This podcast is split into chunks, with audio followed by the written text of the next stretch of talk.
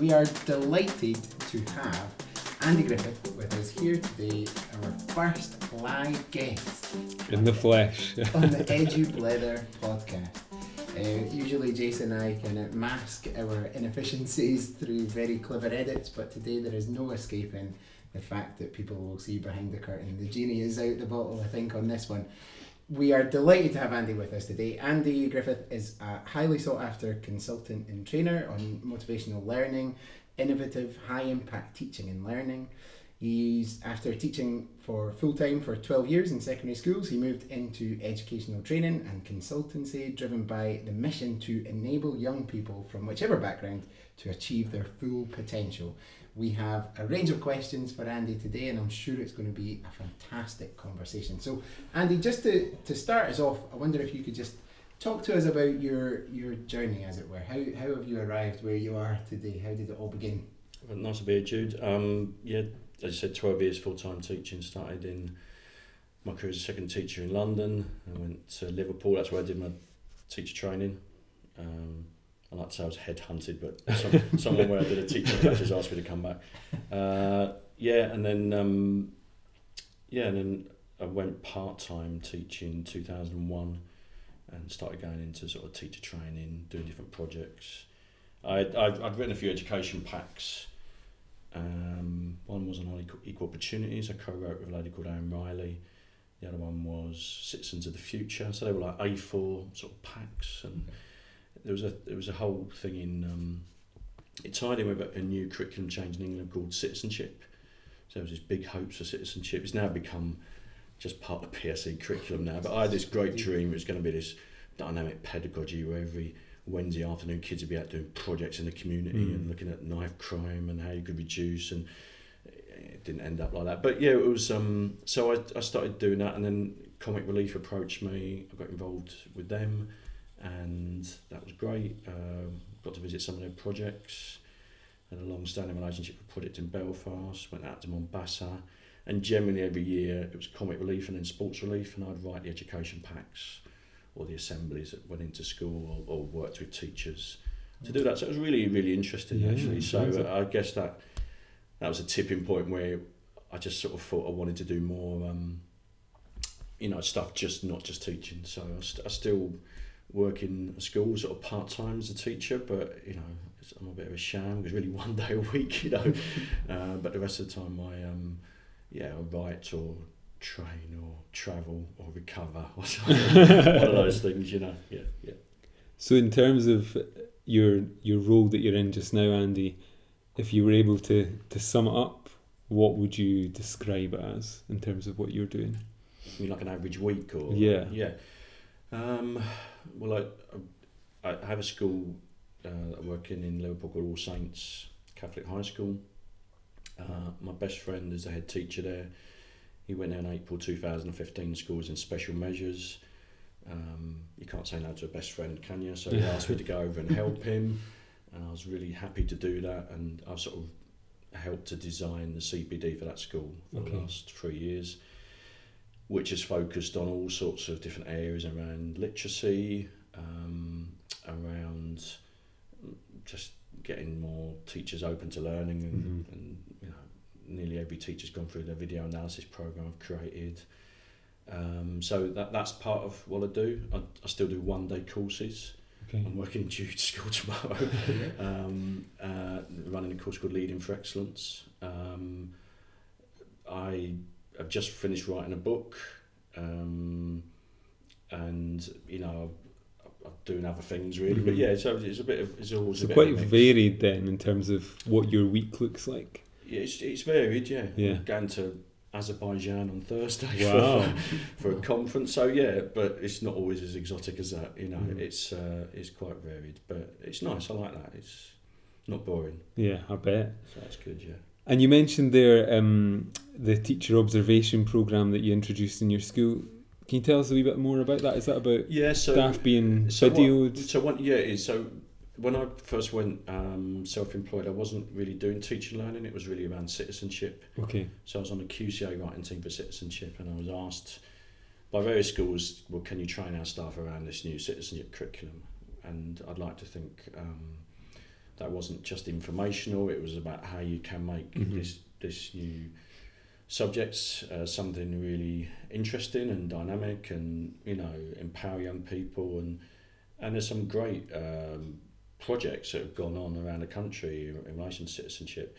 But overall, um, but so, so yeah, so I, I then got into I suppose what you would call teaching and learning. hmm So in 2003, Osiris asked me to run a course, I think it was called Supercharger Teaching, Okay. I like the or title. maybe it was called 20 Things I Didn't Teach at Teacher Training. it something like that. Just Yeah. 20. And people come along to it and really, really liked it. And it, gradually it's morphed into a one day course called Outstanding Teaching. Okay. And um, that did really well. And, you know, loads of inset days sprung out of that, as well as one day courses. But actually, I was saying to Jude before, the trainer's life is quite strange in a way because you can travel, you know, hundreds of miles on a train and not really speak to anybody Yeah. go to a hotel, not really speak to anybody, and then you're in front of 100 people, and then at the end of a five hours, six hours training, you're back in a taxi, you're back on a train, not speaking to It's a bit Yeah. weird, really. Um, you know, being a gregarious person, it was a, but so basically, I think I enjoyed the training, but after the first sort of few years, I, well, I didn't get the buzz out of it that I, I, I was initially. Mhm. And I think, you know, really good evaluation at the end of a one day training or, or a round of applause at the end of a training. Or my favourite thing at the end of a one day training is some older teacher comes up to me, shakes my hand and says, That wasn't as shit as I thought it was going to be. That's like the best thing. But then I, I started to think, well, you know what? I don't really know if what, you know, you pull your suitcase away, you don't really know if it's really made a difference. Yeah. So I created this. I, I sat down uh, with Tony, who's this guy I was telling you about before, who's now my head teacher. Mhm. Um, and he was a deputy at the time in a school in Liverpool. And we sat down in his conservatory in Liverpool. We hatched this plan for. Um, it makes him sound really middle class. He's not middle class, by the way. He thinks he is. But uh, he had a con- so this is about 2005, and we, we it was a modular course. So the shape of it is very similar today. Is that you take a cohort of people through three training sessions, um, about three hour training sessions. About a week later, you'd video them Mhm. trying something from the session, and a few days after they watched their video, you'd talk to that person Mm. for about uh, for, you know 30 45 minutes and the content of the courses changed over time there were three modules and at the Mm. end people would stand up and I think you've seen evidence of this in Yeah. your school haven't you people stand up and they talk about their learning journey Yeah. and they talk about what they've learned and and what was great is that um, in England we've got a very high accountability system too high Is that Ofsted? um, well, yeah. I mean, a lot of schools have chased what they perceive Ofsted want, Uh-huh. uh, Yeah. and, and over that period of time, I'm talking about 2005 to now, Mhm. there's been all sorts of different, I guess, um, mm, I don't know, people have chased what they think it's you're supposed to do. And I think the, the unit of the lesson was king as well, Jace. So that, so people, if you said to someone, even to this day, you said, how many times you get observed a year? Mhm. Mm. they'll say, oh, three, four. They don't think that every day you're observed Yeah. by students. So actually, they, they, they overemphasise one, the unit of the lesson, and two, the stranger in the classroom who's not a kid. And it was Yeah. all a bit. But but uh, but it helped lots of teachers. It helped lots of teachers to cope with Ofsted. Mhm. It helped lots of teachers to do better in performance management, Mhm. um, to reconnect, to develop the competence. And people were saying that's the best CPD we've ever had.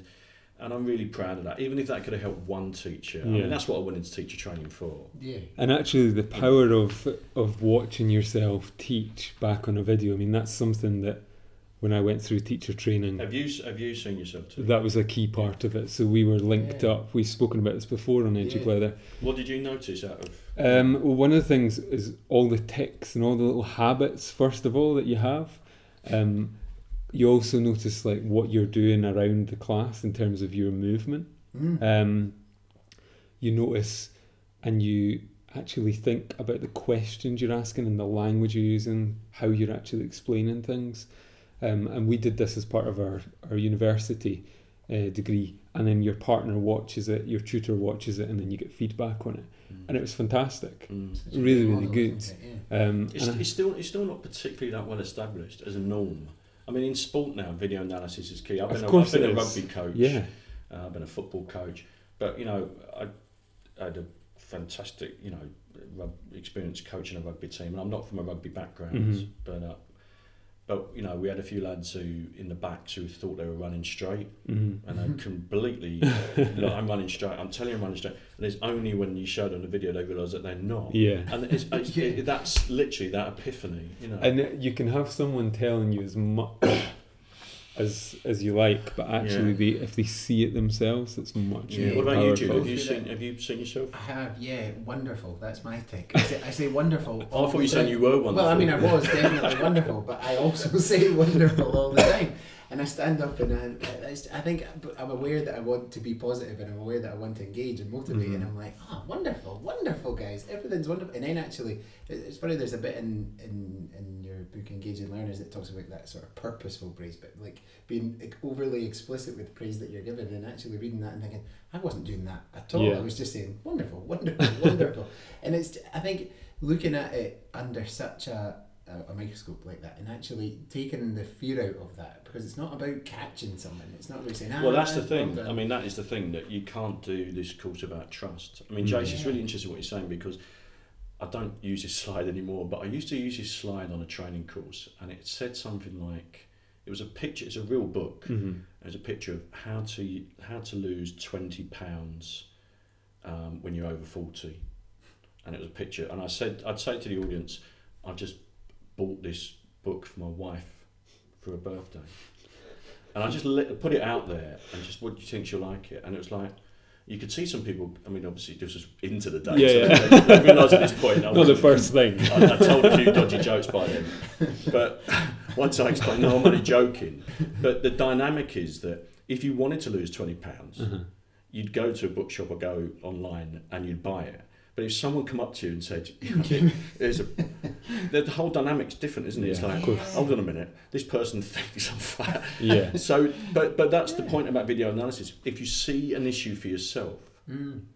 then you're more likely to want to change it. And that's part of the problem of the accountability, you know, structure, if you like, or, or paradigm. I mean, the Ofsted, you know, they're not necessarily a bad organisation, Mm. but they're there with a deficit model in mind, aren't Yeah. they? You Yeah. know, and, and, and that's, Mm. that's, you know, public money goes into making sure that, you know, parents send their you know children to good schools and I get that to an extent but I think I think some of the advice or the interpretation by leadership of what they think the advice was over that period of time Mm. um, has made people dysfunctional and, and going back again to to lesson observation and I don't know if you guys can think of any other profession where people behave differently where people come into the room because I challenge you that if you go into a garage the guys Mhm. don't suddenly No. do anything differently. You go into a hairdresser's, people don't. What? Why are we so unconfident in our profession that we think that that one-off observation is something we should do something different Mm. for? You should be able to have an ongoing dialogue Yeah. about where your class is,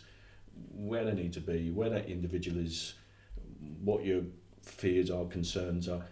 And be open about that, and I think people try to mask that, and that's been the, the I think and, you're right. and, yeah. and, and actually, overall, I think the video analysis stuff has built a trust within the whole school, Mhm. not just with those individual Mhm. teachers. That's what I'm most I think proud that's of. the crux of it, though. It's that trust dynamic that's lost, and it's about Mm. that sort of intrinsic versus ex- extrinsic. It's, if you're doing it because of someone coming in, then of course you're going to try. And if you're that person who wants to perform and wants to do well to either keep their job or to do better, if there's performance related pay or anything, whatever, do you know. But actually, if, if you're doing it for yourself, as a, as to, to, to better yourself, to better yourself as a as a professional, then that should be something that's ongoing. But that's I think it's the trust dynamic that's lost that we don't don't have that bit right.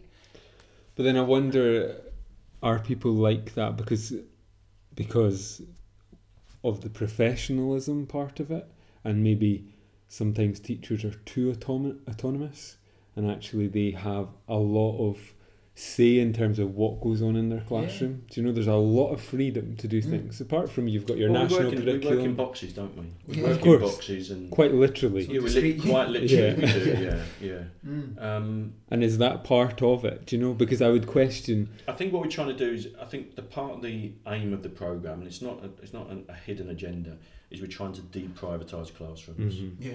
We're trying to get people. I mean, if you think about the structure of that one course, for instance, then the cohort will meet and train Mhm. together three times. they will have the interaction with the trainer. But there's lots of informal communication. They'll Mhm. see each other on the corridor, like, how did your video go, and that sort of thing. Mhm. And that's deliberately built into it so that, you know, we want people to be sharing and, and talking about what they've learned. And actually, I want teachers to get a buzz, you know, when they try something out. See, one of the things, one of my golden rules is that anything from the training session you can't use, you have to adapt. So you can't just use that resource, you have to adapt it. But when it comes off, they get hooked into adapting it. And some teachers aren't really in that mindset of adapting, they're, they're using to you know, download or use or copy Mhm. paste. Yeah. And it just gets them a bit more creative, you know. Mhm. And I want them to get that buzz of creativity and challenge some limiting beliefs that some teachers have that they're not creative. Mhm. Because Yeah. everybody is, but they just. Yeah. But also, I would argue that uh, all, most teachers are that sort of a, a social group, do you know? And actually, you get that buzz, and I've seen firsthand the, the impact that the Osiris program can have, do you know? And, and that teachers five or six or teachers from different schools are all Mm. saying, I just loved going into other people's classrooms, seeing what they were doing, seeing what they were adapting. That's a really natural process, I would argue, but it takes something, almost, I would say, someone external, someone who's not in a judgmental way, sort of looking at how they're. See, that's part of your challenge, isn't it? Because you're you're a deputy and you're developing people in house. Mhm. And it, and I think I'd agree with you to an extent. Is that you know I could say exactly the same things as you, Mm. but because I'm a different voice, maybe, and I'm not there all the time. Mhm. Yeah. That there may be that that it, Does that it have could impact? resonate a little Yeah. bit. Well, I don't know. Yeah, I mean, one of the things we do in our school, so we've um, had a learners walk. So our members of the senior leadership team and middle leadership team are going around the school and they're popping in and they're doing an ethos visit. So they're popping in to see how the young people are getting on with a view of looking at the young people, not looking at the member of staff Mm. to try and take that away from um, the member of staff feeling that pressure. Absolutely. We still have um, classroom observations by middle leaders and by senior leaders, and that's a probably more formal observation. But wh- why do we not see more use of, of technology and video and things? You know why? Why does it need my time to go into a class when actually we could watch a snippet of a Well, it- lesson? Well, I think it, I you know? think I think you need to have a high trust culture. Mhm, Yeah. And I think uh, you know we have very strict confidentiality protocols. mhm. But you know, who'd have thought that you know people would go outside pubs and smoke? Yeah. You know, Yeah, things change. It's a norm now, isn't it? It will be a new norm in Mhm. the future, I'm sure. Yeah. Mhm. But yeah, you, you know, if, if you think about a school where everybody, you know, if, if an NQT comes to a school and you know they do video analysis, they just get on with video analysis. That's It's making the- the change is the key Mhm. thing. But but leaders have to be at the va- vanguard of that. And I wouldn't just stop at lessons either. I'd Mhm. stop at meeting. I'd look at meeting. Mhm. You know, God, you know, on the course I'm doing with Jude at the moment, you know, how many terrible meetings you go. That's that's look at how we can make meetings better. That's Mhm. that's video Yeah. other things, and use that as, you know, I did a great project in um, Surrey where we did what we what we ended up calling an explain-a-thon, and different teachers from different schools came along, um, and each day was for different subjects. We had English day and then RE and um, and they had a teaching backwards inset day, three secondary schools. And Mm. Surrey's quite an interesting place because full of private schools and grammar schools, and these were the three comps in this part of Surrey. And the people were fantastic, they were brilliant. And I went to the teaching backwards inset day, and they were brilliant. They bought everybody the book and all these little orange notebooks, livery of. And then it, it led to this spin-off work, and basically the whole premise was that people came along. You had a whole timetable. People come along and explained a concept, and they were videoed Mhm. and then you know people went away with the video on a pen drive but they got to watch the video back uh, so you maybe do like four in a row and then you'd watch the videos back and then people would critique and it was just so brilliant because Yeah. you know you got you got fellow subject teachers critiquing each other Mhm. safe space they're going away with Yeah. video they've got and in one day they've got so much rich CPD and if, if you said to people at the end of the day like I did you know, would you be up for doing more video analysis? Every single hand goes up, and it's how you do it is the key thing. Yeah. Um, but it will become the norm, I'm sure. But you have to you have to break the. I mean, trust is like Jen- Jenga bricks. When you must know Mm. that as a leader yourself, Mhm. It's very hard to build as soon as you know It's really you get people talking Definitely. about people's backs. As soon Yeah. as people start feeling they're labelled, or Mhm. is a is a hidden agenda. They just all come crashing down. Mhm. You've got to be very very careful of that, and Mhm. you know. Yeah. Yeah, in cultural change, that's a constant, isn't it? It needs to Yeah. be like that. But it will be, it will time. become the norm, Yeah. I'm sure, in the Mhm. future. It's a norm in sport now, isn't it? Absolutely. It's a norm Um, in sport. You know, if if uh, no elite football team goes from one game to another about video analysis Mhm. of, of the previous game or the opposition they're facing, Mhm. and same with cricket and golf, and Yeah. you know, it's just And actually, arguably, I mean, oh, well, teaching's obviously a much more complex skill because it's well. involving so many so so what I would say about that when we do video analysis, we're careful to ha- have what we call micro focus. Right, okay. I've le- I've made a lot of mistakes with video analysis, all with the best of intentions. But I, I think going back, say 2005, when I was doing sort of pilots for the Mhm. outstanding teaching intervention, I'd video a teacher. It wasn't quite in the Betamax era, but it was like you know, it was old kit, yeah. and it was like, watch this, and I'll, I'll have a chat Mhm. tomorrow. And there's just so much to watch, Jude. You're absolutely much. right. Yeah. So, so the way we've designed the course now is that, you know, the first module is on engagement, the second is feedback, and the third is challenge. Now, even within that, mhm. there are lots of different areas, and what we've got is a, is a, a set of video questions that are going to be asked that the teacher see up front beforehand, and they can effectively choose to look at something. So I listened to your guys' podcast about uh, assessment, Hmm. Mhm. and you know, so some. I mean, there's been lots of teachers who've gained epiphanies from questioning. Yeah. Mhm. They know the session is going to be on challenge. They know, or, or feedback. They'll know that there's a questionnaire that, that the trainer's going to ask them about question, and they've got to annotate that question for themselves when they watch Sure. it. Yeah. But sometimes they can't help to slip into their habit. But once they're aware of that habit, that maybe they don't ask, ask enough metacognitive questions, Mm. or they go to the same pupils, or they, you know, they Don't wait give enough up- time, yeah, there's all, all these this sort of kind of issues, aren't there, yeah. Jace? Um, Absolutely. then it can open up a bit of space for the teacher to stop hmm post video and think, right, hold on a minute. Or, or to have a little crib sheet in front of them and to make sure that, that, that they're trying to improve that aspect of their pedagogy. So, yeah, I mean, it's, um, it's, it's powerful stuff. It's, it's almost at a point, I was working with a school recently um, and they were talking about having like a triad Oh yeah. approach, but there was no video analysis involved. I almost felt like, well, why aren't you doing it? It's like, Mhm. you're missing a, an important link Mhm. in that in that it's one person's perception against another person. You've mm-hmm. got to get that person to To understand and for realise for themselves. Yeah. yeah, yeah, Yeah. And that's not always easy, by the way, because Yeah. sometimes I mean I've seen Yeah. I've seen a fight before in a class that a teacher didn't see in the lesson, let alone. But you know that's a really It's extreme- video, that's- isn't it? it is video, yeah. Did zoom in? you know, a I'm, not, I'm not sending it to Harry Hill, but it's, no, they're all deleted. Trust me, I'm not breaking confidence. But no, but I mean, you know, 99 point, you know, of the time. yeah. Um, and actually, a lot of the time in the feedback session, I think the, the training team are trying to accentuate the positives. Mhm. People come in often to a feedback session and straight away think of all the negative. You know, it is a very complex thing we're doing here. Yeah. But the micro focus does does laser in more on what we're trying to achieve. Mhm. And if there's other things you've seen outside of that, fine. But that's what we're trying to focus on. And I think there's a danger you can look, do too much. Mhm. Um, you know, of bit. So this going back to that example in Surrey, that was the quality of one's explaining. Mhm. Mhm. And I think as a secondary teacher, I think it's it's an under under underutilized. It's, it's often not talked about that much, especially in a in a high teacher talk era that was condemned by Ofsted wrongly. But how well a teacher explains a concept, Yeah. how to use perhaps metaphor, how to use you know, diagrams, really powerful. And Mhm. you know, you can learn from other teachers as well, and you just your whole explanation repertoire goes up in, in that Mm. culture. So yeah, it's it's exciting stuff, really. Yeah. And I think like we've spoke a lot there about that process of watching yourself and seeing. You've obviously taken part in thousands of hours worth of observations now. Yeah. You can see the Um, bags under my eyes. no comment. I tell you, look young and sprightly. I- wonder if there's any. Could you even just go into because we've spoke a lot and we were all quite quick, and I think that's maybe the kind of British disposition there to talk about things that we've done wrong Uh-huh. within our observations. That was the first thing that you and I spoke about there. Uh-huh.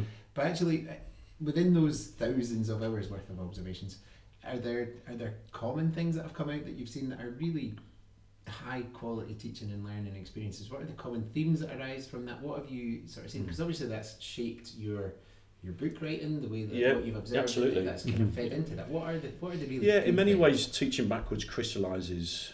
You know, me, myself, and Mark sat down, and um, Mark Burns, who's the co-writer of the book, who's the best hundred teachers we've ever seen. What do they do? And I think we, I think, hence the title of the book, teaching backwards. They're very clear hmm where they're going. They're clear in their own mind what they're trying to create. Mm. And I think that at two levels, what we call the macro level, they, they, they talk about taking their class on a journey. Mhm. They've got an idea of what they want their class to look like at the end. Mm. So I read a fantastic book by uh, a woman called Jo Philpott called Captivate Your Students, She's a six, uh, teacher sixth form and she's a historian. But, she, I mean, she's got a section in the book where, you know, September, you know, developing protocols Mhm. and, you know, budding system, what's up. And you can really, she lays it out and it's Oh, wow. a beautiful way of seeing I'm getting them to May and this is what the class will be able to do. And by May, they'll be confidently self and peer assessing you know and it's it's just really you know over two sides of A4 Jude and absolutely and, and I think the best teachers that can articulate what they're trying to do Yeah. so we call it KASH knowledge attitude skills and habits you know what do you want your class to look like Yeah. and they have an idea about it and you can see that bleeding through in their norms and routines so Mhm. say for instance lots of teachers want their students to be independent learners hmm Yeah. but they do all the stuff For for the- kids. so actually, if you've got a help desk or you've got protocols um, around, you know, increasingly asking students to comment on their work before they Mhm. submit it, or um, you know, become assessment capable by understanding rubrics and exam diagnostics, then that, that that's really that in action. When you see that developing, Yeah. Um, that's certainly one of the things. Uh, I think the other thing is agility Mm. you know, um, it's the ability to change plan, change tack in a lesson, and it would have come through questioning Mhm. or from something you've observed. Yeah. Mhm. And I think probably, I don't. Would you agree, guys? Probably the best. If you think about the best lesson you've ever taught, they weren't the, the lessons you intended to teach. Yeah, yeah. Yeah, that's exactly what would you say? And the, yeah, I would agree. The, the ones that you just you get something and you go down a route with that that you didn't ever anticipate in going down because Mm. someone had given a really good answer Mm. or answered a really good question or asked a really good question and you just go down that route. And I think it's like loads to learn there from our early years colleagues that teach that. That's the way that they teach all Mhm. the time, do you know, and actually understanding that as a pedagogy, being able to. So uh, coming at it with an intended outcome, what it Mhm. is that we were aiming for, but how you can Mhm. agility is a really good way of putting it. It's about Yeah, I've never. actually understanding. Yeah, that it's about if you can come at this flexibly. The, the motivation behind that's going to be great, but all the while being excessively clear. Back to your first point about well, Yeah. actually, there is this. This is the destination we might be taking a more scenic route to get there, but Yeah. actually I need to guide you because that's part of the job. Yeah, of, but of Dil- Dylan teacher. Williams, Professor Dylan Williams says he wished he'd called assessment for learning responsive teaching. Yeah, yeah. I heard him say that at a conference because I think Wow. we, we sometimes, um, I mean, you know, we, we, we talk about a teacher detective in teaching backwards, talk about Mm. between a Clouseau Mhm. and a Columbo, you know, as two extremes in the detective world, and both fantastic actors, but you know, you couldn't be too different. And I think I think what Columbo does is he's very hard to fool, Mm. and I think that you know, going back again, what we talked about before about the the lesson is not the right unit to judge. Mhm. Yeah. So, so that's why we devised the Teaching Backwards topic planner, and it's that A3 sheet that, yeah, um, you know, that's really been a game changer for lots of schools. And you see teachers recognising, well, when do you pre-assess? How do you pre-assess? And if you haven't pre-assessed, then how do you truly know the starting you know? point? Mhm. yeah. Because the quickest way to disengage a kid at the beginning of a topic is to teach them something he already knows. Kids aren't going to volunteer and say that, you know, everybody wants an easy life, aren't they? So, so yeah, um, so I think it's, yeah, I think that, that I think agility is a, a, yeah, it's the word I like to think Mm. about. Yeah, You know. I Can I, like tell you a quick story about that? Yeah, Go please for do. it. I go for it in the book because um, it's a true story. So when I was teaching, first year of teaching, I was teaching what you'd call a lower school class. So it'd be like year seven, you'd call them in England. What would you guys call them? Year seven is So that- first year secondary. First year. Yeah, S1. Yeah, S1, yeah. Yeah. So sinking of the Titanic had a roll of blackboard, Okay. big chalk drawing of the Yeah. iceberg, chalk drawing of the Titanic, and I'd brought in an empty tin and a tin opener. And I talked about the impact of the ship and the tin opener ripping open a hull. Yeah. And these kids were just agog. and I taught this lesson and I went back and I sat next to my head of department, God rest his soul, Ian McLeod. And I said something along the lines of, I was awesome this morning. it was my first year of teaching. I'm amazing. and about three, three or four lessons later, I gave a test which I collected in, and it was you know, number one was what sank the Titanic. Number two was you know what, the, Uh-huh. and this kid wrote a giant tin opener, and that was the best and worst. You know, Yeah, yeah, absolutely. so so so actually, um, I, th- I think what I've learned from that, and it goes back to what makes a great teacher, is a great teacher assumes that what they've been said hasn't been heard, and what they've taught hasn't been remembered. They don't assume the opposite. And I was assuming in my first year of teaching, I'm so glad that happened to me, Mhm. that because every kid was looking at me agog, because I brought in a, a, a- a cheap prop, that and I told a good story, that it would be sticky. Mhm. Mhm. But actually, I, I've learned to slow myself down, and I think the best teachers are really very, very good detectives. yeah. They will go back over something, not just in the lesson. Mhm. They'll go six months later and give them a little mini test on something earlier on that year, and I think that is what really makes a great teacher. Is Mm. that it's that sort of being a rigorous detective. Um, so yeah, I think that's another another factor there. It's a really Definitely. good way of thinking about it. I like that. Just Yeah. that detective work. Just trying to investigate. Assu- assume- assuming, through- you know, yeah. It's like assumption, assuming if you assume that everything you say won't be learned, okay, it won't be remembered, then it forces you to think, well, how will I make it? Yeah. How can I change Yeah, that? and, and it's and it's sort of quite Yeah. it's quite arrogant to think otherwise. But you know, first year teaching, big jazzy tie, 22, 23 years old, big ego. Yeah. I got taken to court, you know, and prosecuted for having a big ego. I, I, I appealed, you know. but you know, Yes. no, yeah, yeah, yeah, yeah. But um, yeah, that was, now but that was, but that really, you know, put a big pin in my ego, Mhm. and it was it's the best thing that happened to me in the classroom because, you know, it's very easy to make assumptions, and I think when you when you do um, assessment for learning based on facial expressions, which is what my only tool was, Yeah. Then you're a fantastic then you're a teacher. fantastic Yeah. teacher. Yeah. Yeah. Um, Yeah.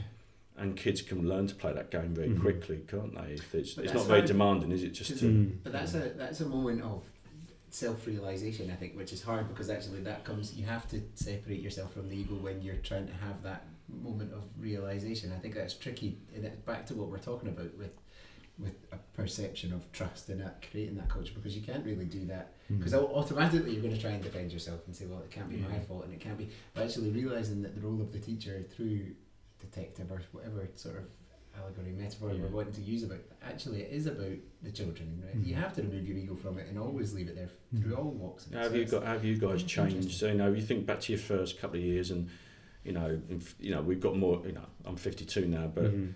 still got quite a bit of energy, but not as much as I had when I was 22. But um, how, how have you guys changed? You think your your detective qualities? You know what? It's a great question Yeah, that is a good question actually. I think for me, certainly, um, one of the biggest impact is, is the way that I um, favour research and trying to distill educational research into the classroom. Where I think I would, I would, I was very much a sort of magpie. I would steal loads of stuff, and just because I was dead keen, and I just wanted to. That's my watch telling me to move. I've been sat for too long. Sorry. Chase hates it when my watch goes off um, yeah, I think that's the big thing actually. But then actually looking at what are the trends throughout research and Mm. how can I distill that into my practice, and I think that's quite a tricky thing to do, and I think it's hard. But that's why I, I really enjoy books that actually do distill that in really practical ways that are that are thematic and do it in a way. So I think instead of doing everything and trying it all tomorrow, Mm. that's one of the Mm. big things that I've I've moved on. Embed from. one thing at a time is always, Yeah. is always a good thing. And that's why it. say slow it down. as an that really individual and resonates. as a school. Yeah, Yeah, and you're totally right because you know, being a younger teacher, you've got the enthusiasm. You're like, right, I need to have everything, all singing, all dancing. I need to have everything working perfectly. Yeah. You know, I'm a real believer in technology, and I love technology in the classroom. And I think I was thinking it needs to be really complex, but actually it doesn't. You know, in, particular with technology, it can be really simple. Oh, visualisers are great. Yeah, I, I, I think And that's it. visualise. You know, I'm doing writing demonstrations with students. Mm-hmm. It, you know, or slow writing, or Yeah. using frameworks, or trying to craft or develop a piece. of You know, visualizers are great. Yeah. know. I can think of one example where I don't know if you've heard of Glow, which was a is an online learning tool, and five ten years ago when it first came out, there was this fantastic tool in it called Glow Learn, and basically allowed you to set up homeworks and you could mark online. And I thought this was fantastic, so I had every class doing Glow Learn, and it was just a pain because Yeah. functionally it got in the way of actually learning like a system Yeah. got in the way of actually Mm. learning and then latterly in the last couple of years started using OneNote and it's Mm. much easier to use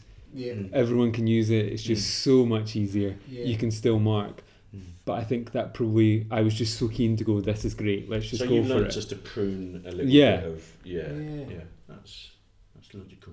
Yeah. Yeah. I think it's, I think it's interesting. I mean, I'm, I'm quite concerned actually the amount of um, NQTs that are dropping out of the system within the first hmm four or five years of teaching, and the figures are very high. And I'm, I- you know, I've, I've done some work with some schools and some academy chains about, you know, designing the NQT year, the Uh-huh. RQT year, which is the year after that.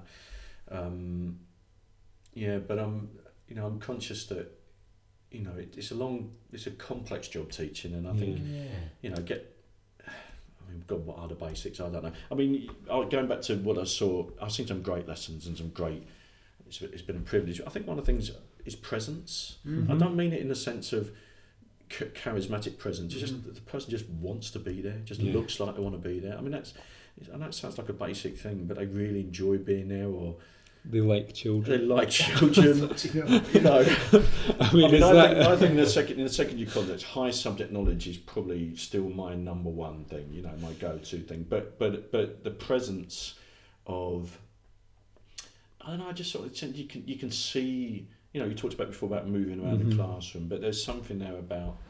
I saw a guy called John Tarrant years ago, um, and it was fascinating. But they don't do that much of it about how you use gesture Mhm. how you use Mm. your body, how you use different tones of voice, and and I'm not necessarily that's that either, but it's you know I, I, just wanting to be there, that energy force, that sort of you know, there's we're all in it together. I really Yeah. like that feeling. You know, when I watch someone who's really in that spirit, and It's interesting Yeah. you say that. that, that most that most teachers are, you know, Um, they really are. high subject knowledge was first on your list, and that's interesting. Is that? I'm just trying to unpick Well, I that think, a I, bit more. I, that? well, okay, because I think for, I mean, Professor Robert Coe did a, a big study uh, a couple of years ago, which was about CPD design and, and the CPD, or what you guys are called professional learning, Yeah. out here Yeah. that really Yeah. creates most impact.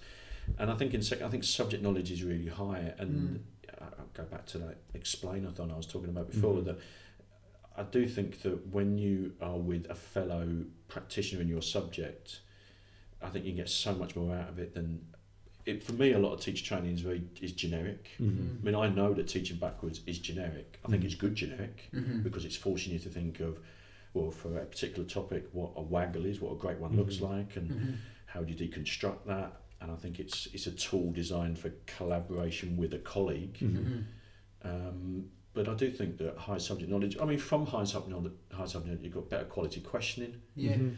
and actually, you can get students to read something and then bring questions to the lesson, and and be a more dynamic Mhm. process. You know, so. Is, is it just You've got test the teacher, you know, beat the teacher, all of that sort of stuff. I think Yeah. really is is pretty powerful. That's not to say again that It's the only thing. it's I- the only. I know thing, what you're but I- saying. but. I think I think It's it's, I think it's yeah. very important, and I think um, you know the quality of all written feedback, you know, will be much more succinct and, Mhm. and powerful. The Yeah. higher the subject knowledge, there's definitely a correlation there. Mhm. Oh, definitely, I agree. Yeah. It's, it's interesting. There's a bit of a I don't know if it's a sort of false dichotomy that's created at the moment, but there's a bit of a divide in sort of educational research, you know, on the blogs and Twitter and stuff like that about a conflict that's arising between sort of direct instruction from from teachers who have a really high level of understanding in their in their subject area. Yeah. And, and actually, there's there's this body of knowledge or these body of facts and knowledge that needs to be passed on in direct instruction, Mm. in the kind of direct pedagogical sort of opposite. Maybe I don't know if that's even right, but to say that sort of explorative uh, project based learning. And I think a lot Yeah. of what you talk about Yeah. in terms of excessive clarity, being clear from the outset, fits more within that model of direct instruction. I suppose. Is there a is there a conflict there between the two? Do you uh, do you? So I, I used to I, I ran a I ran a course actually called project based learning, Yeah. and what I found when I did it was I think project based learning works for two cohorts. Mm-hmm. It works for very able children and very weak children. the very able children have got the subject knowledge already or the desire to seek it out so that the project would end up being meaningful. And for the weaker children, I'd often mean they were motivationally weaker, that the project would be something of in their Mhm. interest. Yeah. So I'm talking about teenagers here. So the projects are going off into, you know, so you can use building a go kart to subvert Mm-hmm. you know they- they're going to learn things from Yeah. from taking that that interest route if that makes sense Yeah. but i think the vast majority of students at secondary level do need to have that understanding and that knowledge and you know being someone who, who works in a socially deprived community and someone who i think that's probably the, the main reason I'm, I'm i go into education and work and i work where i work is that actually a lack of knowledge reduces a child's cultural capital and Mhm. it stops them accessing Yeah. aspects of the world. And why shouldn't a kid from a, a, housing estate be able to go and see a subtitled film or go to a theatre or Mhm. go to an art gallery? And if they don't do that because of some sort of lack of knowledge, that is for everybody. Those Mhm. things are for everybody. So actually, I do hear what you're saying. You know, the Engelmann DI Yeah. stuff, but there's also DI for a small d as well. And I think that within Yeah. subjects, I think that you know we should expect that subject leaders, subject teachers should aspire to be uh, to know their subject Mhm. as well as possible and how that subject's assessed. I don't Mm. think that's Absolutely. I guess my kind of dilemma in all this is we've seen, I think particularly in England, this happens, and you can correct me if I'm wrong, Andy, where routes into teaching have been to, to pluck out people who are excellent in their subject field. So maybe they've been a, a, an engineer or a scientist, and because they are fantastic at that, they're seen as right, we're going to weak you out of this context. We're going to put you in a school yeah. and the expectation is they will be an excellent teacher because their Yeah. subject knowledge is there but actually that's failing to recognize the skill set that you need in terms of questioning in terms of relating to young people And that's explanation contextual. That's all the social skills I mean, you know, you can take, you know, someone who's, uh, as you're describing there, you know, very bright, very academic, Mhm. and if you've got a highly motivated group of students um, and they're very able themselves, that could work. But Mhm. you know, you've got to have, you know, the ability to form relationships and establish Absolutely. rapport. yeah And actually, going back to, you know, I'm sure you're going to ask me about research, but, you know, John Hattie, you know, I think in his meta analysis, teacher credibility is number four. Mhm. And I think, Yeah. think teacher credibility is contextual.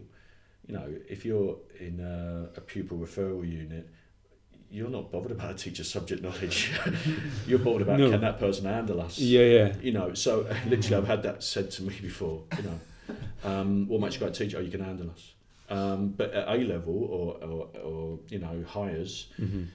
you know, if that if that's high stakes, that That's so student's going to go important. to Yeah, university. of Yeah. course You know, if, if, if I said to you, because I've got two children who've both gone through the uh, you know university system, you know, you can live with the fact that you don't like or respect your teacher, but you need that Yeah. grade. yeah You know, so actually, I, I do think at, that- at that in you know that subject knowledge trumps that, but but subject knowledge is a combination of, you know, knowledge of the subject and assessment clarity of that Mhm. subject. Mhm. Mhm.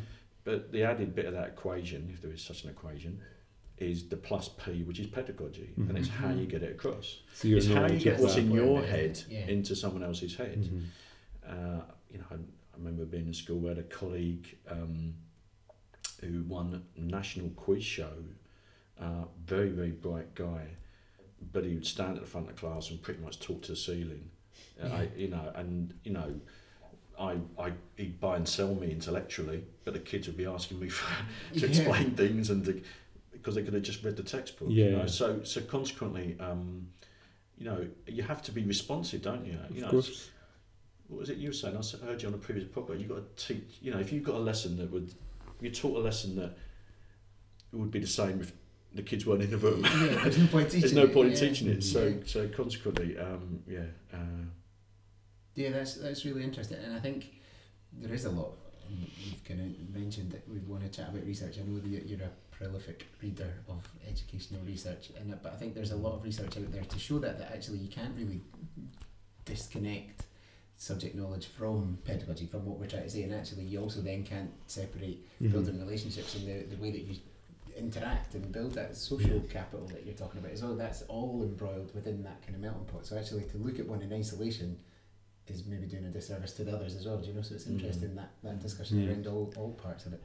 And I wonder, Andy, what we normally do on the show is we normally have two features, and I would, if possible, could you frame your answers under these two things? So, mm.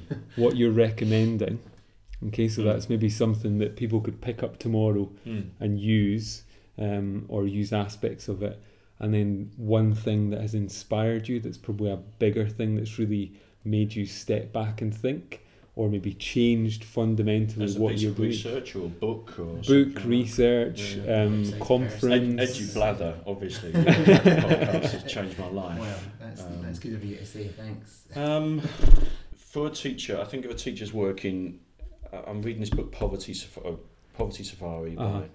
uh, I don't know if you've read it at all, but I've- Darren McGarvey. I think it's really, really interesting. I'm, I've come from a quite a challenging sort of upbringing myself, um, but nothing like this guy. But but I think it's interesting, and I do think going back to what you said there about relationships, I think it helps Mhm. the, the, you know, there, there are schools now that have got very good and better behaviour systems. I really think that's key in secondary schools. Mm. But but I feel that you know, no excuses. You know what? There are excuses. Some people really, Mhm. you know, poverty will always Yeah. find a way of making someone behave in a dysfunctional way to themselves and to others.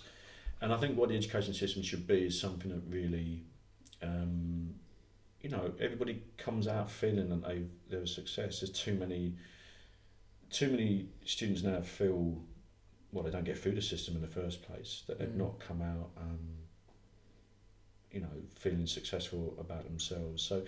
Um, I think that I mean uh, the other thing I think is quite interesting, and I know you've done a um, podcast on this, but I really like uh, Barbara Ehrenreich's work. Now, Barbara Ehrenreich is an, an educator; she's a psychologist, written a number of different books. Smile or Die is one of my favourite ones, and she's quite critical of I think the I guess the positive psychology, you know, movement. It's quite American, Mm. you know, and. and Look, there's there's a lot to be said for growth mindset, but you know what? Growth mindset is not going to alleviate some of the real issues No. that people have with poverty, Mhm. and you know, so so consequently, I think built around you know around relationships and trying to get teachers who you know they might not have gone through themselves divorce or been homeless or had violence against them or Mhm. any of those things. Um, if you can understand what it's like when you have been through some of those things, Mhm.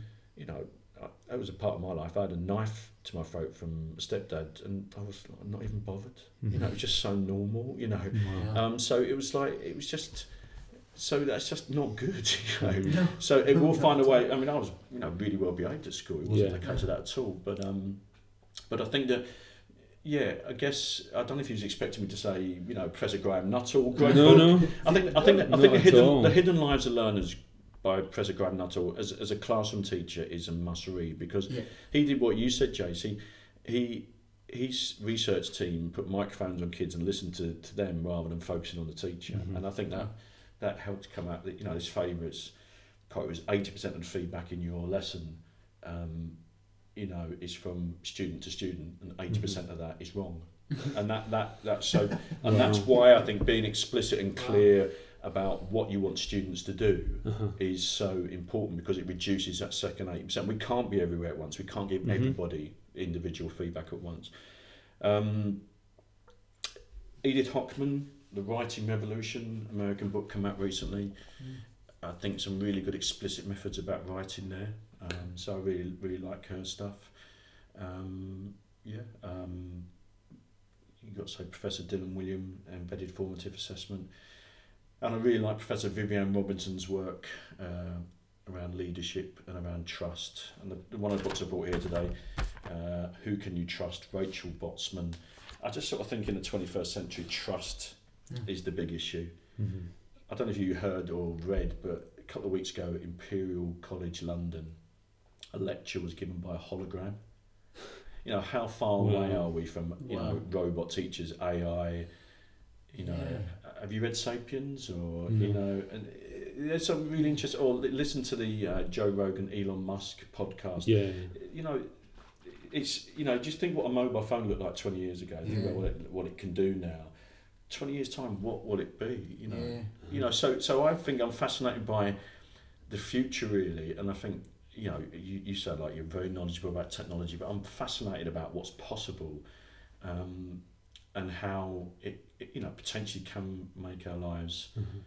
you know richer so so I, I mean, I guess I, I guess a lot of what I'm trying to you know I guess what I try and read is, is some stuff that's sort of forward thinking you know So positive in its outlook and something that will help you get to that point. If you listen to Elon Musk thing, he's really negative about AI and technology, and lots of Yeah. people are.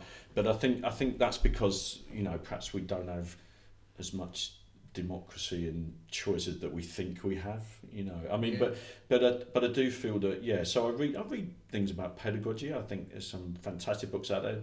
People on you know you don't have to go book some fantastic people on Twitter, and Twitter, some yeah. fantastic Mhm. blogs, and I think people can find their own Yeah. their own flavour of things. there. So But, just to bring know. you back to, to Rachel um, Yeah. Botsman's book on who Mm. can you trust, how important is trust then for you? Like, where have you seen that work really, really well? What are the different dynamics of trust? And also, what are the consequences if we're not trusting of our staff and of our young people? Well, I mean, I mean, Botsman would tend to write about um, the corporate world. I saw a Okay. speaker at CIPD conference in Manchester last week. Mhm. Fan- Really, really great speaker. So we get a chance to watch on YouTube or whatever. Mm. Fantastic. Um, yeah, and Professor Viviane Robinson talks about it's the number one thing that leaders can do. Mm-hmm. You know, I think it's. I think a lot of it is. I think a lot of trust is about competence Mm-hmm. you know, you, you guys are school leaders yourselves, and I think your your staff will judge you as a leader not on how good a teacher you are. Mhm. I think you get a bit of Mm-hmm. re- reflect, reflected glory for that, but it's how good you are as a leader. So I think I think part of trust is established by competence. Part of tr- trust is also established by the professional regard you have for others Mm-hmm. and the personal regard you have for others. Mm-hmm. Okay, so what I mean by professional regard is that if you organise some training and it's crap, Mm-hmm. Your trust score will go down Yeah. uh, if there is such a thing. Um, Mm. But also the personal regard is that you know it's incumbent on leader to know not every single thing, but if someone's had a loss in their family or Mm. you know just people just like to be asked, Yeah. you know, and that includes you know the caretaker, it includes the who works in the canteen. You know, that's that's an organisation where people look after each other and they're Mm. valued as human beings. Yeah. So I like the I think lot analogy of um, money in the bank with yeah, trust. I do. Yeah, yeah. and then it just Yeah, goes yeah. as soon as you do one little thing that just Mhm. totally disappears and you've got to start again. Your credibility's gone. Stephen Covey talks about that. He's, Yeah. You know, it's that sort of the trust sort of bank, isn't it? Mhm. And it's, you know, you can credit or, hmm uh, I mean, you know, without mentioning names, of course, you, you, you'll have had situations professionally where you perhaps not got the, not got, you don't trust someone, hmm Yeah. and it really does make a big difference. Of doesn't it? course, and you really think about how you're, you know, what you say, like. What, so what, what would it be for you? Then? Why, why would you, why would you not trust somebody in education? Um, I think if they've let me down, you know, I, I need to know that I'll hundred percent, no matter what, I can Yeah. trust someone. Yeah. So I can be totally honest with someone. Yeah. Um, if I, f- one of the big things for me is if I find out people are being quite um, deceptive or talking about things inappropriately or in an unprofessional way, that's a real no-no for me. Um, and that'll take a while to build that trust back up. I mean, I don't hold grudges, but equally, I need to absolutely rely on people. Yeah. What about you two? I don't, it's an interesting thing because I think trust is such a it's obviously it's a subjective thing, isn't it? You Mhm. can't just say, well, I am trustworthy, therefore you have to trust me, and it's that like Ken Robinson talks about that, that at the moment that we're needing to create it's that sort of agricultural model of, of education. It's about creating the conditions for growth, and I think it's a similar thing with trust, isn't it? You have to Mhm. create those conditions for trust. And I've been in environments before where that condition isn't there because actually there's lots of people talking about each other behind their backs or whatever. And actually, I'm thinking, well, if that's what you're saying to me, then is that how are we how are we talking about each other when I'm not here? Do you know? And it's just Do you ever do anything about that then? and and that's and that's Because I did, it, I did. I did it. I was, it was interesting. I was asked to go into a school. We write about it in our new book, Plug, the Learning Imperative. um, I, I, I did some work in a school um, in the Midlands, and asked me to come back. And the remit was, can you work with our staff to get them to get on with each other more? It was really interesting, and it was a good project. And what we ended up developing was quite tight protocols Mm. that encompass 80 staff. Now, it started off with, you know, we will respect each other. Uh-huh. But as you said, that's what, what does that mean? That's very subjective. So it was Yeah. literally as, you know, we, you know, we will agree from this point not to talk about someone, sorry, to only talk about someone as if they was in the room with us. Right, Now, people can break that, Yeah. but, but, you know, if you've got an agreement that is, you know, in the staff manual and staff room, Mm. at least there was an attempt there. Um, what I would say that they're still using those protocols 10 years later, so Okay. there's got to be something in it Yeah. Yeah. and it did have an impact on staff morale. Um, and what I what I learnt is that um, consensus is more powerful than democracy. Mhm. So at each point in our five point plan, like when you walk past someone in the corridor, you wouldn't acknowledge them, Mhm. and Mm. You know that. I mean, that's just It's just common sense. well, it, well, it would be. Common you decency. call it common, but not everybody was doing it. Yeah. So it became the norm. So we got these five pro- pro- prot- protocols agreed, and at each point I said, "Can anybody can't live with that? Mm. So can we put that in the bank? That's there." Yeah. So this was two days of work, different workshops, different people contributing. Um, yeah, I was proud of that because I Mm. think it really helped them. The staff are in a good place, and Yeah. students will Yeah. be in a better place. And I think that's the thing, isn't it? That trust at adult to adult level will have an Mhm. impact. You know, when when students see members of the staff shaking hands and having a laugh on the Get on, corridor, get and on. Share all it, yeah. it really does. It creates a good norm in the in the workplace. You know. But you made a, a good point there. Do you challenge that? And I, I see that as every member of staff's duty and Well, responsibility I've, I've got my business card with me, Jace, today. to make so- sure. Do you know, it is everyone's responsibility to make sure that we are. But you talked before about assumptions. You know, Uh-huh. We, we might assume that it's really obvious that we would do certain things. I mean, Yeah. Mm. I've, been a hospital porter. I've been a, as a hospital porter. I'd walk down the corridor and say good morning to everybody, and some would say good morning back, some wouldn't. Yeah. But actually, I'm a good morning person, you know. But not everybody is, and Yeah. you know. But if you agree that that's going to be what we do, Mhm. then you do it. But I think you've got to do it and believe in it, not rather than do it sort of grudgingly. But I think some of the protocols we talked about were just to try to build trust. You know Mhm. that you know what's often subverts trust is that you know there are hidden agendas. Mhm. There's you know gossip.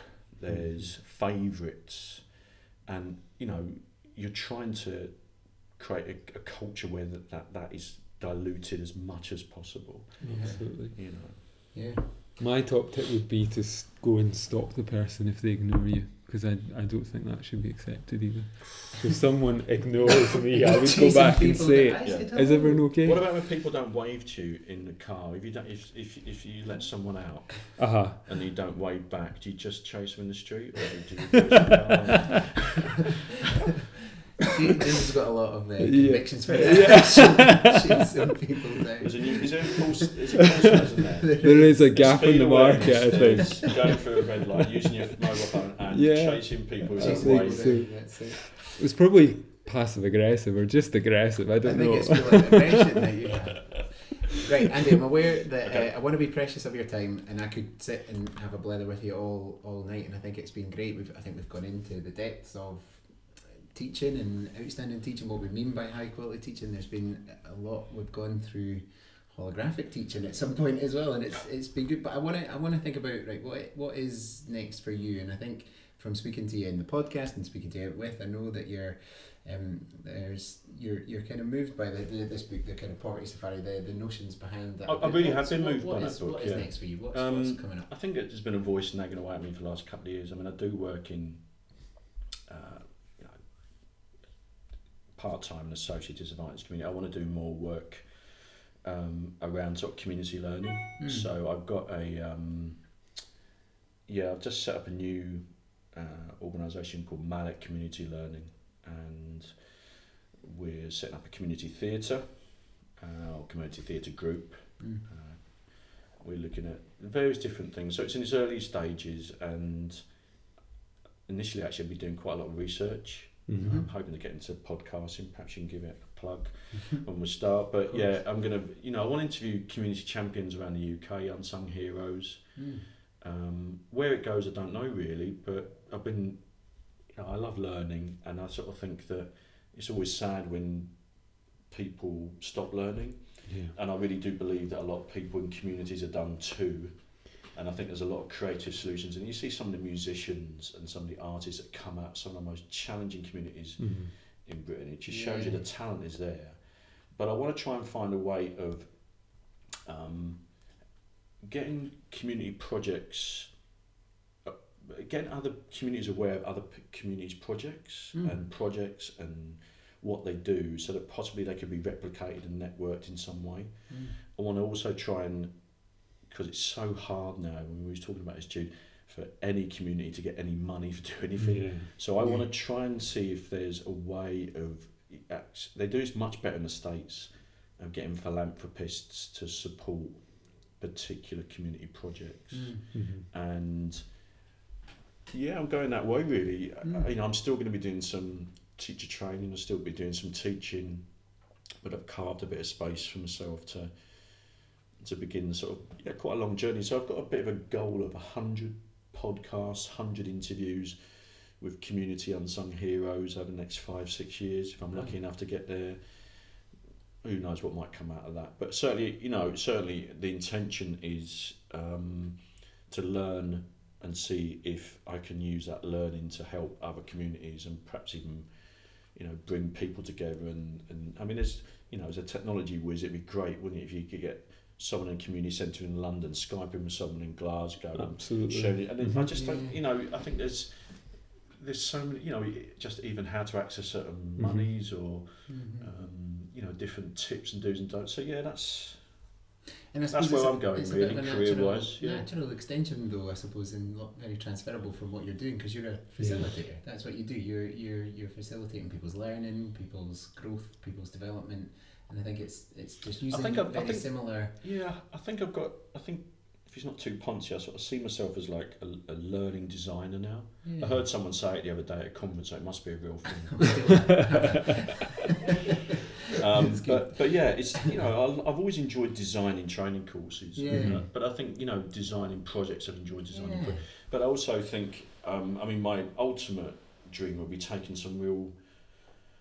You know, social issues. So, I mean, there's a massive issue at the moment around knife crime. Yeah. Yeah. But if you could have, I mean, this scares the bejesus out of me. But if I, if I was in a room with twelve ex-offenders and they've all been convicted on some knife crime, but I took them on a journey and one of them ended up leading a course or presenting to schools about knife crime. That would be amazing. Yeah. So that absolutely scares the life out of me. But it's good to do things that are scary. Maybe I could be there in three years' time, but I can't be there until I stop a little bit and stop sort of, I guess, delivering and shed a bit of skin and, and learn from meeting some magical people around the country. So I'm, I'm creating a bit of space for me to do that over the next few years and I'm sure I'll get a load out of it. Um, and yeah, Sounds exciting. that's I I think it will be. Yeah, Yeah. that's where I'm going. Yeah, yeah, and you know I might you know be able to go to you know the states or other places Yeah. where they do it as well. You know, but um, Mm. you know there's lots of social issues out there, and I really firmly believe that people within the communities can solve those issues better than people who come from outside in yeah. those communities. Ironically, I'm that, that person at the moment, but I want to sort of try to, you know, I guess the right word is facilitate. You know, conversations between different people that are doing things really, really well Mhm. at community level. Um, and- it'd be it's so sad. There's lots of things that I think have been going well at community level that have just stopped because Mhm. I, I, I don't know if you guys know in your community. I mean, sometimes it's just one individual. If that person isn't there, then loads of things stop. yeah. Yeah. Or it could be a funding stream stops. Yeah. I mean, lots of Sure Start centres closed in, Yeah. in England. Mm-hmm. You know, and I just sort of think that you know they were doing good things. Mhm. So you know, um, I really want to Yeah. throw myself into that. Yeah, I guess that's what. Wow. Maybe I'll talk to you in a couple of years and see. how it's Let's hope so, and let us know how definitely. You're. Um, I just always like to finish off an interview, and I think we're, we're approaching that time sadly because it has been an absolute pleasure and a de- Yeah. delight to speak to you. You're such a, an inspiring individual, and really is. And I think you embody all everything that we're talking about when we're thinking about. As long as Good it's not as shit as you thought it was going to be. It's not as shit as we thought all I was aiming so for. We've got a tick in the That's box. all I was aiming for, Is there anything that you wanted to say that hasn't been said? Is there anything that you'd like to talk about? Do you want to tell us about anything in particular, or do you feel that you've had the opportunity to to lay all bare? Yeah, I, I can't think of anything else like that. Thank you just for the opportunity to speak to both of you. Um, been really, I really, really enjoyed it. You know, so. Excellent.